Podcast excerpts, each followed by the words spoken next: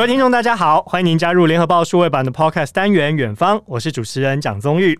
美国总统拜登呢日前宣布了有条件免除大学毕业生的联邦学贷，免除的额度呢最高是两万美元。那么成千上百万的学贷族肯定是拍手叫好了。但是这项德政背后还牵动了美国经济跟社会公平的问题。到底怎么一回事呢？今天远方我们一起来聊聊，邀请到的是美国德州山姆休斯顿州立大学政治学系副教授翁吕中，欢迎吕中。Hello，Hello，终于好，Hello，的所有的好朋友们，大家好。好，我先来问个问题哦，您现在自己也在当老师嘛？你自己授课的学生当中，背负学贷的学生比重大概是多少呢？那这些人愿意要去背负学贷这个考量，是因为家境因素？独立自主，还是说是因为高学费的现况让不得不去背负学贷？是，其实，在美国教大学哦，因为大学有分成非常多的种类哦。那我的学校因为是州立大学，那州立大学很多的学生都是所谓的 first generation college student。first generation 就是他是家里第一个念大学的。像这样的家庭呢，嗯、通常他的这个经济条件呢，还有收入呃，可能正在正在往上呃为往上提升当中。也就是说，他可能会需要比较多的就学贷款，比较多的。这个 financial 的这个帮助哦，所以我的学生，我今天还特别做了一个民调在班上，我的学生有超过一半以上，他都有背，现在都是用就学贷款的方式来念书的，所以比例还蛮高的。那当然在在德州，可能比较城市啊，或者是呃都会区，然后尤其是私立的大学，它可能那个比例就会低一点，因为学生家庭背景的关系不太一样哦。不过整体来说啦，以全美国而言，大概是三分之一。美国的平均数大概是三分之一需要就学贷款来念书。嗯，所以听你这么说来，也就是说，哎，在美国整体大概是三分之一的学生可能会去呃有这个学贷。那么另外一部分是说，可能还要看各州别跟各个学校的整体状况，还有家庭因素，再决定说这个学生他需不需要去。贷款，然后来就学，所以这样听起来好像呃，取决的因素蛮多的。那我可不可以跟您请教个问题，就是关于您授课的学生，现在目前呢，如果以大学四年来算的话，他们学贷平均的金额这个范围大概 range 有多大呢？我们在德州啊，就像我们刚刚钟玉你也刚刚提到了，我们也刚刚讲到，其实在美国它的差距是很大，就学学费的差距，学校呢，私立学校、公立学校，然后各州的生活水准，然后物价水准的差距蛮大的，所以各州的平均学贷背负这个负债比例也差很多。德州相对是便宜的，因为它的物价比较低一些，所以德州的大学生平均是统计的数字哦。平均德州的大学生大概背负的这个学贷大概是三万块钱，就是四年毕业大概会欠三万到三万五千块钱。那全美国的平均也大概是三万多块。可是，在全这个在比较有比较贵一点的地区，譬如说华盛顿 DC 啊，就特区附近这边有很多的有有名的学校，还有波士顿地区大家知道的什么哈佛大学这些学校。这边的平均学平均的就学这个就学贷款的负债比例，大学四年念完大概是五万到五万五千块钱，所以其实你就会看到，光是这个地区的不同，它的背负的学贷就差了两三万块钱，其实差距是蛮大的。那当然了，就是说就看大家怎么来看待，就是好学校、名牌学校或者是普通学校，是不是觉得有一定的价值？不过整体而言，在美国学贷确实是一个蛮有争议的话题，也是非大家非常关注的问题。嗯，没有错，因为我之前在英国念书，我自己也觉得说，哎，碰到这个英国当地的学生啊、他们自己也会觉得说啊，他们在背负这个学贷还有这学费的负担是越来越重了。以前都觉得说，哎，国际学生可能收的费用比较高，那么在国内的学生收的相对低，那么相信这情况呢，可以说是越来越严重。我现在呢，哎。英国硕士毕业已经十年的时间了，这十年来我大概还有陆陆续续跟学弟妹呃稍微 follow 一下这个学费的近况，哎，年年调涨哎，而且 even 连他们国内的学生自己也都说这个调涨幅度非常之高，让他们觉得说哇，现在要去上课、要去上学、接受教育，这算是一个奢侈品，已经变成不是大家认为的只是一个学习知识的必需品了。所以就让大家觉得说，好像欧美都面临着这样的情况，学费高涨，然后现在又碰到通膨。的问题哇，难怪拜登政府必须要想出一些所谓的德政哦，然后来争取民意。我们来看一下，我们今天谈的这主题，它免除学贷其实是有条件限制的。个人年收入呢，如果低于十二点五万美元，差不多台币多少？三百八十万，或者是您的家庭年收入低于二十五万美元，差不多是台币七百六十万左右哦，可以免除一万美元的联邦学贷。但是如果因为财务困难，诶，有获得联邦培尔助学金。这 Pell Grants 的呢，可以减免两万美元。诶，我想请教一下吕中，你怎么看待哦？就是说，包括你自己的观点，还有一些学贷学生，他们对于拜登的这福利政策的反应是什么呢？其实很有趣哦，关于学费学贷减免哦，这个好像看起来是很不错的德政，但是你会发现在美国其实评价是非常两极，甚至是呃反对的会甚至是多一点哦。为什么会这样呢？其实最出现的这个新闻一出来的第一个反应就是公平性的问题。所谓的公平性，其实终于你可以想象一下这个状况，就是你刚刚好，你刚刚说你毕业十年了，你如果有贷学贷，然后你十年好不容易刚刚还完了，你就听到这个消息，你心里会不会觉得哇？那早知道我就晚一点还完，我还被减免了，内心马上浮出 F 字开头的 声音。对，你就会当下就会觉得说，哇，我是早生了几年，还是怎么回事哦？就是是是我太认真还还贷款吗？还是还是发生什么事？所以第一个公平性的问题是出在时间点，就是有一些人会觉得为什么是现在？那如如果你只是为了，就直接会联想到哦，民主党是为了选举考量，那我真的是倒霉了，我提我提早还完，再来呢断。在美国，我不知道在英国是如何，但是在美国或者跟台湾最大的差别是，在台湾我们可能很多人念大学，但是在美国念大学的比例大概是三分之一。换句话说，有三分之二的人会觉得，我这个纳税人的钱拿去帮助就学贷款，可是我有三分之二的人可能根本就没有念大学，或他的子女是没有念大学的。那这个公平性，第二个公平性问题就浮现的是，我们照理来说，社会福利应该是要雨露均沾，应该是没有排他性。譬如说健康。保险这种全民健保，哎，那大家有抱怨，可是不会是你有我没有。但是念大学的学贷就变学贷减免就变成了，那我三分之二的人不念大学的人，那你用什么还给我呢？所以这是第二个公平性的问题。然后再来，其实啊，学贷去帮助的这些人，代表着他有大学学位了。有了大学学位，其实平均来说，他的收入是比较高的，就是在他的社会地位，他是有机会，你说往上面往上面的阶层去爬，他其实是有机会往上爬的。是相对这些没有用学贷，可是也没有大学毕业的人，他在社会上很有可能是相对比较比较弱势、比较低呃比较低阶层或者是低阶工作的人呢，他反而就是你你政府去补助了这种未来的中中高阶中高。收入或者甚至未来的社会精英，那是不是又是另外一种公平性的问题？就是这些钱如果有机会的话，是不是应该拿来补助？譬如说增增加 Pell Grant 的这个数量跟比例。Pell Grant 在美国是是最低，就是非常低收入户以这个需求是呃需求为考量的这种就学的就助学金哦是不用还的。那相对来说。学贷的减免呢，就刚刚提到了公平性，有各种面向的公平性的问题，是让美国民众会觉得，哎，好像哪里不太对，好像你是不是对，是不是民主党有政治的考量，而不是真的为了整个全全部的美国人着想。所以绝代族，当然绝代族部分的绝代族呢，你会看到对于拜登的福利政策，尤其是自己现在马上可以减少一万的，会觉得还不错。嗯可是整体美国社会的反应蛮有趣的，是可能是相反的，等于是不见得是完全的支持哦。那但当然了，这个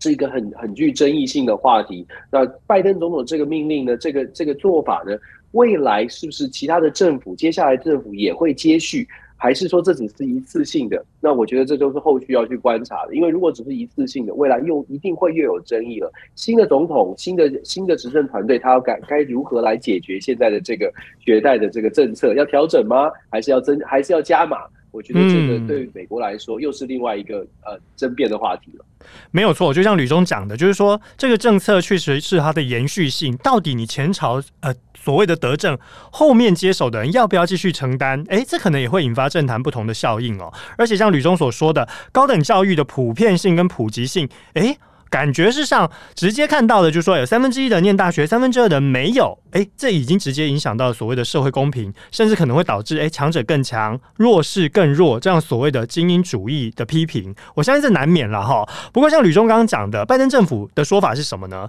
他们的说法是说啊，免除学贷呢，是为了避免疫情萧条。以及利滚利的多重压力，让大学教育变成年轻学子欠债一生的财务陷阱。他们要避免这样的情况。但是我们来看一下一个数据哦，美国联邦呢学生债务总额超过了一点六兆美元，而且大概是有四千三百万人来背负这个债务。所以就像吕中刚刚所说的，诶，到底是不是为了选票？我们就政治层面来看，拜登是为了十一月其中选举大撒币啦，替民主党争取三十五岁以下的年轻选民支持。您个人怎么看这个说法呢？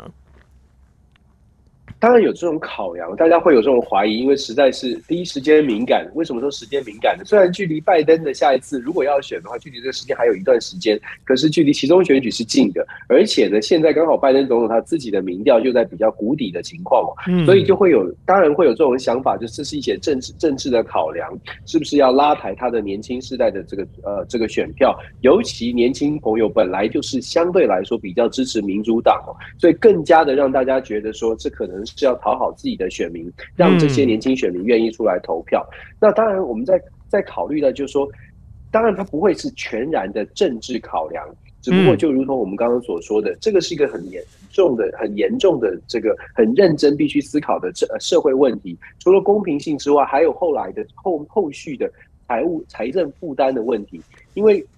每年的预算就是一定的比例哦，所以当你把钱有这么大笔的金额移到了帮助就学贷款，其实你就会压缩其他的社会福利。那当然，其他的社会福利背后有各自不同的阶层、不同的族群在争取的这些社会福利，就会相对来来说是被挤压了。那当然，他们也会有不同的声音哦。所以我们要说拜登呢，是不是争取选票？我觉得这种效应是有的。那他是不是全然为了选票才做这件事情？我觉得也可也可能是他自己的一种一种理想吧。就是说，各种政治人物，毕竟在做决策的时候，有有很多种想象。只能说，这个最终最直接的会冲会是冲击到大概就是三十五岁以下的。那大家觉得三十五岁以下会不会因为学贷就投给拜登？这就见仁见智了。嗯，不过就像吕中所说的，确实这会造成预算的排挤效应，影响到其他政策的推动。所以呢，我们来看一下国会，国会呢势必是要把关这些相关的预算哦。但是联邦政府现在出估花费，我们刚刚讲这个费用大概多少？学生债务总额是超过了一点六兆美元，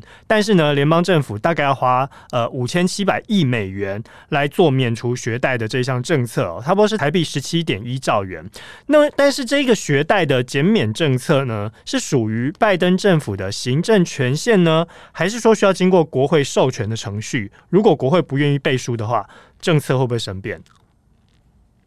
其实这是一个也又又是另外另外一个比较具有争议的部分，就是拜登到底有没有权利？总统到底有没有权利说一笔勾销大家的欠款哦？有各种的说法，在国会当中有两种的争辩，一个是说有权利，当然你可以想象有跟没有。那一个是说拜登是有权利的，因为根据美国的这个高等教育法的，一九六五年就设的这个高等教育法，它其中确实有谈到说，总统是有有可有这个权利，就是并没有设下限制哦，总统有权利透过跟教育主管单位，也就是也就是这个 Secretary of Education 教育部长哦，来做一些协调，然后来帮助学生。尽可能的接触到这个大学的教育，然后这个有这个权利去做协调，甚至是减免学学生贷款。但是这一九六五年的这个法案当中，并没有非常的明确的指出来是啊，除了协调，除了减免这个学生贷款之外呢，没有非常明确的说有没有减免的上限，然后减免的过程是什么。所以立法当时的立法是有疏失的。那另外一种说法，也就是说不支持的，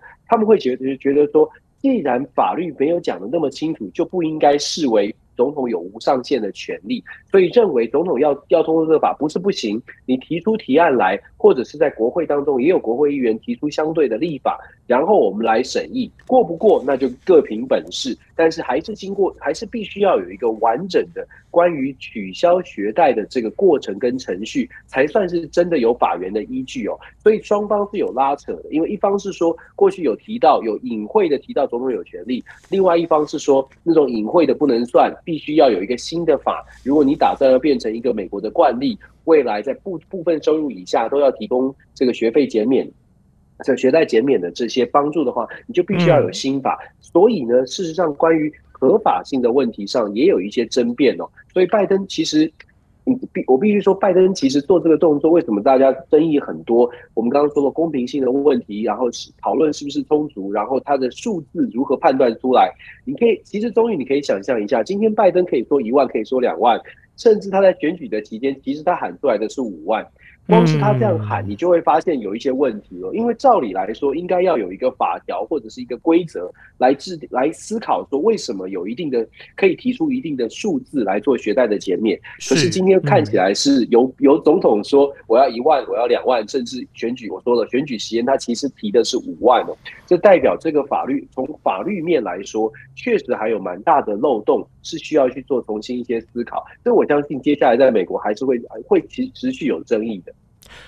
确实哦，你看，就像我们刚刚讲到一个所谓的呃培尔奖学金呃助学金的部分哦，培尔助学金它是必须要有低收入这样子的一个条件在嘛，所以你今天在学贷减免的部分，哎，好像也应该要有一些依据。存在告诉大家说，哎、我怎么计算出一万或两万？甚至像吕中刚谈到，哎、我如果喊出五万美元，这五万美元对于很多的呃中下阶层或者是劳工阶层来说，它可能是一整年的花费，也不为过。但是为什么拜登政府可以自己说喊出这个金额就喊出的金额，难免会招来一些精英主义的批评啦。所以就社会层面来看，现在高等教育的本质呢，确实就像刚刚吕中所说的是提升专业跟学术人才的培育嘛。当然呢，高等教育也被视为了高收入的途径，我们来看一下，过去十五年来，联邦学生的债务总额增加了两倍之多。那么从二零零七年的五千亿美元一路增加到现在，哇塞，已经到了一点六兆美元呢。特别是现在通膨又这么严重的情况之下，我想跟吕中请教一下您自己的亲身经验哦，就是说毕业生有没有获得高薪，这个我们不得而知啦。但是从数字来看，美国学费确实已经变得更贵了吗？对照你那时候就读的时候，跟现在的学费增加的幅度大概是多少呢？事实上，真的是真的是变贵了。当然，我们要考虑到通货膨胀啊、物价的上升哦。过去这十年，其实以美国的平均数字来说，过去这十年涨了大概百分之三十一到百分之三十二左右。嗯，那整体如果说从一九六零年把时间拉得更长了，数字就更可，这个增幅就更可怕了。因为根据根据这个数据哦，一九六三年到现在六十这六十年之间呢，美国的大学的学费涨了七点五倍。那当然了，我们说六十年宽区间太太宽了，所以我刚刚说过去的这十年呢，其实就涨了非常多，涨了百分之三十以上。其实这个数字是很惊人的，因为我们的薪资不见得每个人都涨了百分之三十以上。以我自己哦，那时候来念博士班，虽然我们很幸运有奖学金，可是博士班当时表定的这个学费呢，我记得当时的 in-state tuition 在美国大学都有分州民州民学费跟外州学费，外州就是给像是其他州的或者是国际学生，我们外州通常是呃 in-state tuition 大概是两大概是呃加加倍哦，就是如果是州民学费是六千，我记得那时候我的州民学费一个学期是六千块，然后外州大概是一万一一万二，可是现在已经涨。现在州民学费的部分也涨到大概一万块左右，那外州的学费大概就将近两万块钱一个学期哦，所以其实呢，这个差距是很明显的。那当然啦，我就说了，还要考虑到通膨啦，考考虑到物价的上升。不过这确确实实是有很大的差别。那至于说，终于你讲到说，是不是高学历就有就有比较高的收入呢？比较有趣的是哦，我们要知道在美国。道理来说，就是按照美国的传统来说，不见得你要有高学历才有高收入，那是一一般认知，就是说你行行出状元。可是近期最近这十年、二十年，你也看到了一个趋势，就是因为大家都面面慢慢都有了大学学位，所以变成大学学位变成一个基本门槛了，也确实造成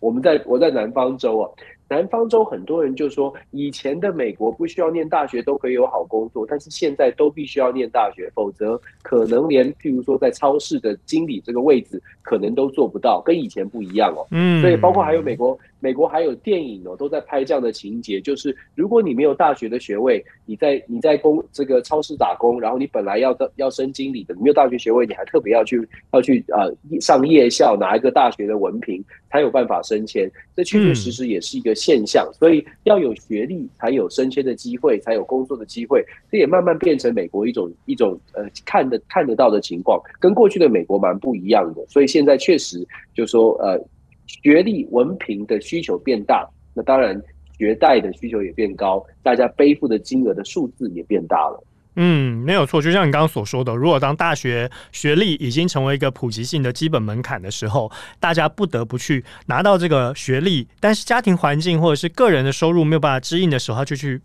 得要去背负这个学贷的问题。那么吕中刚提到，就是说，哎，十年哦，我们看一下这个学费，你说平均成长是百分之三十一到三十二个 percent，但是呢，你刚刚讲到你自己念博班的这个经验哦，六千涨到一万，这是对州民来说，外州呢是几乎翻倍嘛，从一万一、一万二变成了两万之多，哎，这几乎是翻倍嘞。但是现在拜登政府一喊出来说我要免除学贷这样子的政策，会不会反而引发另外一个效应，是学校更有理由来调涨学费？结果到最后呢，高等教育就等于学贷教育呢？确确实，我们看到这种迹象，因为每个学校都必须要有收入来源，所以其实包括州州立大学，即便是公立大学，其实他的学费也在想办法调整。那有一些州呢，可能我不知道朋朋友们终于有没有听过，有一些州呢在讨论它的这个呃免学费，像是纽约州，我曾经在纽约州教书哦，在公立大学教书，纽约州就有一个非常有趣的现象，也就是说纽约州的州长呢，当时的库莫州长提出来的纽约州州立大学就是。State University of New York SUNY 系统的这个大学呢，是完全不用学费的，是 tuition free，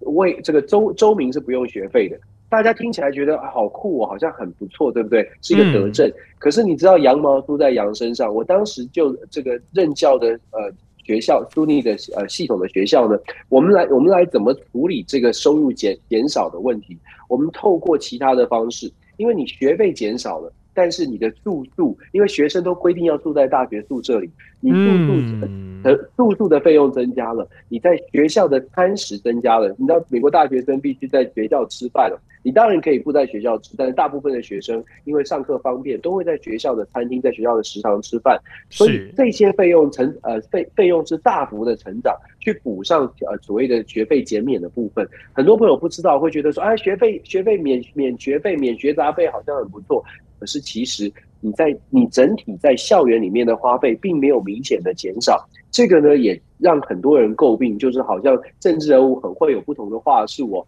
学费告诉你说大学免学费，可是其实你住住大学宿舍变贵两倍，类似这样的情况其实蛮明显的。那么就说，这就这就是为什么我们说，其实你看学费的成长。呃，有一些地方可能说，哎，学费不再不成长，可是一定有其他的地方还是让他这个收入补上。毕竟学校开门要营业哦，嗯，我们不能说这个呃，我们说教育是良心事业没有错，但是即便要有良，即便是良心事业，它还是要支付相对应的成本，因为各成本所有的成本都增加了，包括电费也增加了，所有的费用都增加了，所以学费也势必会。势必会增加，这也是这也是一个对学校来说也是一个无奈。可是呃，看起来看起来这是一个趋势吧？这个各行各业其实都面临到一样的挑战。那当然，读书就会变成更贵了，更更大的一个投资了。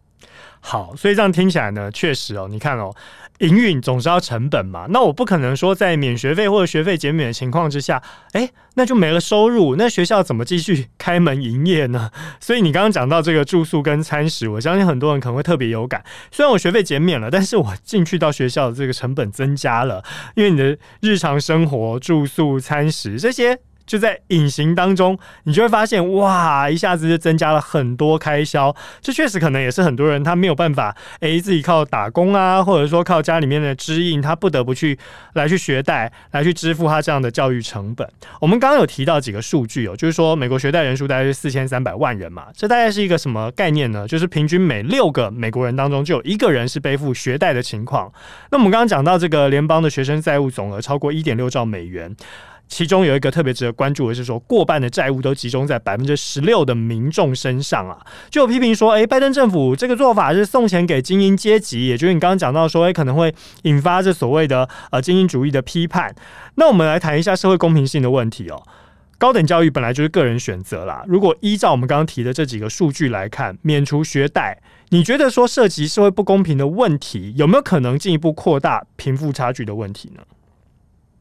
这确实是一个很严重的。其实，在美国贫富差距真的是很大。我们因为在台湾长期会觉得，哎，看到美国的，就从从很多很多朋友，呃，看到美国是看到漂亮的地方，就看到电影，看到比较光鲜亮丽的美国，看到城市的美国。可是美国的贫富差距其实是非常大的。刚刚终于提供提供这个数据了，已经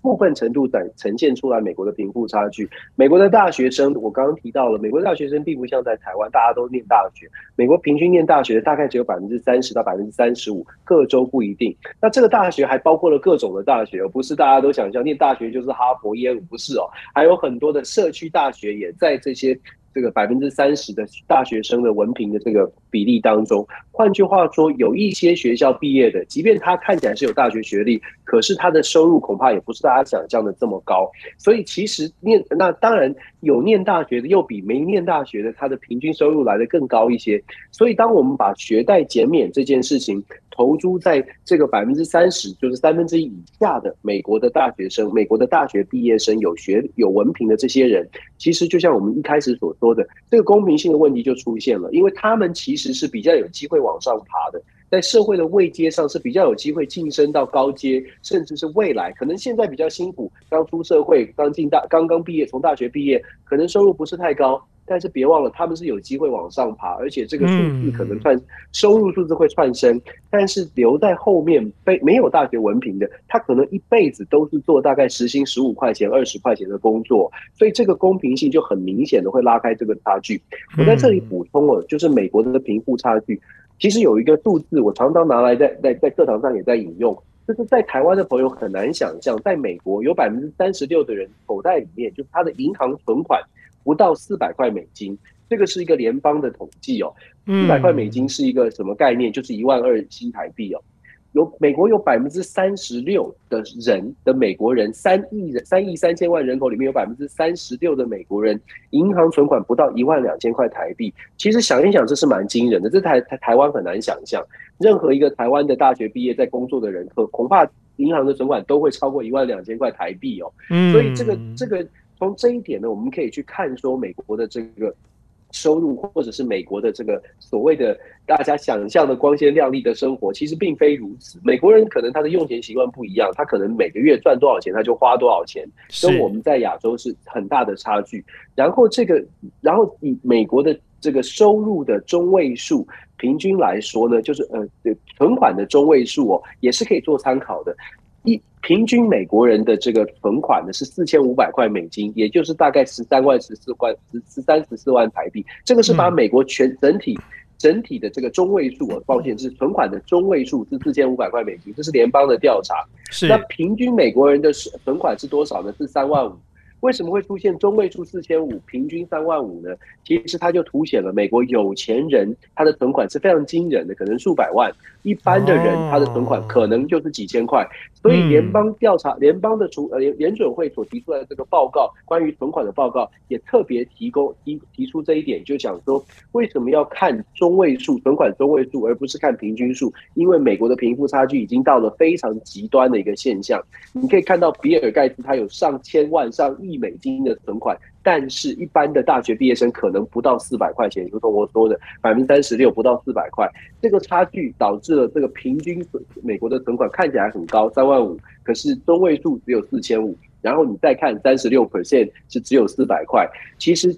某呃这个。这这些数据都告诉我们，美国现在遇到的状况，贫富差距非常严重。那回到我们的学贷减免，这也是为什么会有这么多人质疑：你减免了学贷之后，你只是进一步的帮助将来的比尔盖茨，他在年轻的时候少，甚至是少背负一些存款。可是他还有可能，他要生的速度一去不回头哦，接下来他也不见得会回过头来。不是每个人都愿意做慈善事业，所以这个学贷的减免呢，事实上为什么会引起这么大的争议？就是因为其实给的机会，这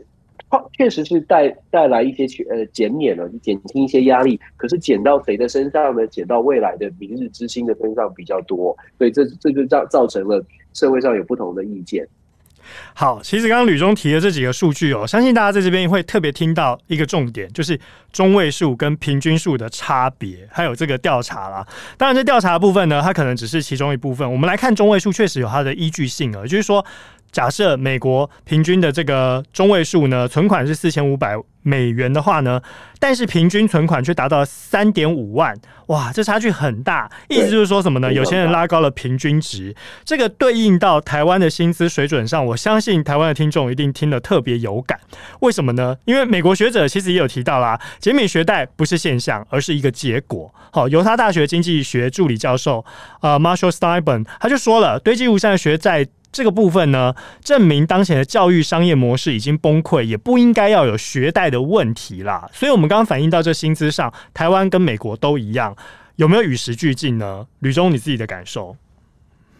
其实，真的薪资的调整哦，真的赶不上。看起来哦，相对来说赶不上学学费的调整，薪资的调整，平均来说也确实赶不上现在人民的需求。如果你再看现在的这个，包括了现在的物价呃通货膨胀。真的薪资其实涨幅是相对来说是少的，当然了，呃，有有钱的或者是有特殊的行业，譬如说在美国很明显的科技产业，它的薪资水准真的是蛮高的。大家可以看到，像是在在戏股啊，十几万很。遍地都是哦，但是我们也必须提出来，在美国呢，如果有一些朋友告诉你说我在美国年薪十万哦，你可能要先问他他住在哪里。譬如说年薪十万住在加州的矽谷啊，其实你不用想象他过得太好的生活，十万因为消费非常高，非常可怕。我给大家一个例子哦，三千就是在旧金山湾区地方，你想要租一个两房一厅的，我自己的朋友在那边任大学任教哦，也是年薪十几万。旧金山湾区两房一厅，他跟他太太两个人还没有孩子，两房一厅的小公寓，三千五百块一个月，这是很普通的，并不是高级公寓哦，三千五百块一个月。嗯、那你十万块年薪除以十二个月，其实你一个月大概八千多块，但是这是税前，税后你一个月大概剩下六千块。以美国的高税，你大概五千五六千块，你扣掉三千五之后，你剩下两千块还要吃饭。我们做非常粗略的这样的这个跟大家的做做分享，大家就可以想象，十万块其实在。在矽谷，其实过的是非常普通的生活，就勉强的打平。嗯、你要你要旅游，你要休闲，其实难度很高。但是从台湾的角度呢，会说，啊，年薪年薪三百万、十万年薪好像很多，真的并非如此。那当然，这个就是凸显出在美国的，就是说薪资的所得的问题，各地的物价的差距的问题，还有就是呃所谓的这个呃美国的薪资，其实真的并没有想大家想象当中的。进展的这么这么飞快，少数人、少数的产业也许，但是绝大多数平均的美国人来，呃，平均的呃美国人哦，事实上他的薪资并没有大家想象的这么理想。这也是我们一直在讲说，要要要了解美国，有的时候我们对美国有比较多的这个美好的想象。对美国的这些，包括他们的收入比较高啦，或者他们的生活怎么样，如何如何的这个理想哦，其实有很多面向呢，是呃大家可能看到的是比较好的，没有看到比较比较稍微这个稍微负面的部分，大家可能看不到，可值得大家思考一下。所以大家下一次如果听到呢，哎，你在旧金山居住，然后年薪台币大概有三百万到五百万，你不要觉得他是富豪等级，这是因为对照了在台湾，但是其实他在那边很有可能就是一般居民。所以刚刚其实吕中给我们提供着非常一般的一般，对，他甚至还要非常拮据，因为我听过朋友。他们说，如果他们到那边，有些华人家庭非常辛苦。虽然说看起来好像对照台湾年薪非常的高，三五百万，但是呢，家庭主妇为了要省钱、节省开销，他们的做法是去捡那些折价券、优惠券，然后在特定时段去超市买东西，才能够维持呃，不要变成月光族。其实听起来是真的蛮蛮辛苦的啦。不要让大家觉得说年薪听起来三五百万非常的多，但实际上要看一下当地的消费物价，才能够做出这样的结论。好，吕中刚才帮我们从学贷。到薪资分析到了社会公平的问题，我想今天学贷减免政策的部分，我想做个小结哦，请吕中来帮我们做个小结。也就是说，我们刚刚谈到，就是说高学历不等于高所得的保证，特别是在通膨的情况之下，薪资没有办法跟着物价同步上涨。就你的观点，你觉得现在身为教授啦，高等教育是必需品还是一项奢侈品呢？是，其实中医你就讲到了，身为教授，我当然会觉得高等教育是一个必需品哦。只不过，当然学费在不断的在调整，这个是这个是必须要去思考的问题，可能要想想着怎么样把学费变成更加的平易近人。但是进入大学受教育、受大学教育，其实对我来说，尤其我在美国观察了，这也这也一一下子也十几年了，美国真的还蛮需要。蛮需要每让让让更多的人进大学受教育，因为美国我们说了百分之三十左右的念大学还是不同的大学，包括社区大学。其实美国还蛮需要一些，还蛮蛮需要多一点的教育的。这个可能在台湾就相对来说是不一样，在台湾大家都念念到大学，基本上大人人都都有受到高等教育，可是在美国不是。所以在美国，我们现在因为没有受到高等教育，其实已经我们在美国已经看到很多的社会问题，很多的社会的问题是来自于社会的两极，甚至是这很多的这个民众呢，他并他对于资讯的取得，或者是他可能很相信所谓的假讯息。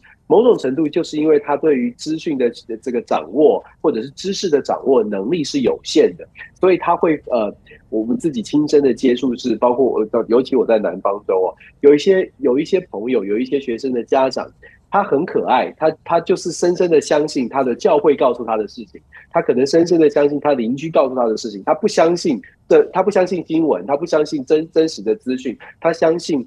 呃这个 这个是真的是牧师讲的话，有些问题是有些牧师讲的也不见得是正确，只是一个小的例子，让我更加的觉得在美国，其实高等教育真的是属于一个进大学念书或者是多读一些书，事实上确实是有是有它的必要性，但是呢，学费的问题。恐怕是要透过其他的政策来做出一些调整。是整体来说，如果教育是政府觉得很重要的事情，而不是只是治标的说啊，我们来减少学贷哦。如果政府真的觉得教育很重要，想要让民众都加更加的有知，所谓的 inform 被被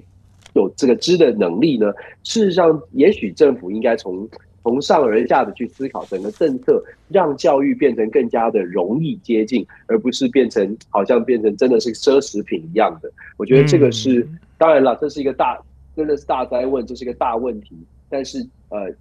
基本问题是受教育还是这受教育，我还是会觉得这是很重要，尤其是高等教育还是是需要的。嗯，好，其实就像吕中所说的，这教育的普及性跟可进性要兼具，确实真的是呃需要执政者来好好思考一下，怎么让它去达成。也就是我们刚刚所说的，教育是必须的，而且你的费用是要亲民的。哇，这真的是一个很大的难题。我相信台湾呢，现在接下来也会面临类似的情况。也谢谢吕中今天跟我们分享那么多，从美国经验来看一下台湾的情况。好，再一次谢谢吕中。感谢感谢大家，好，我们远方下次再见喽，拜拜，拜拜。更多精彩的报道，请搜寻 VIP 大 U 点 com 联合报数位版，邀请您订阅支持。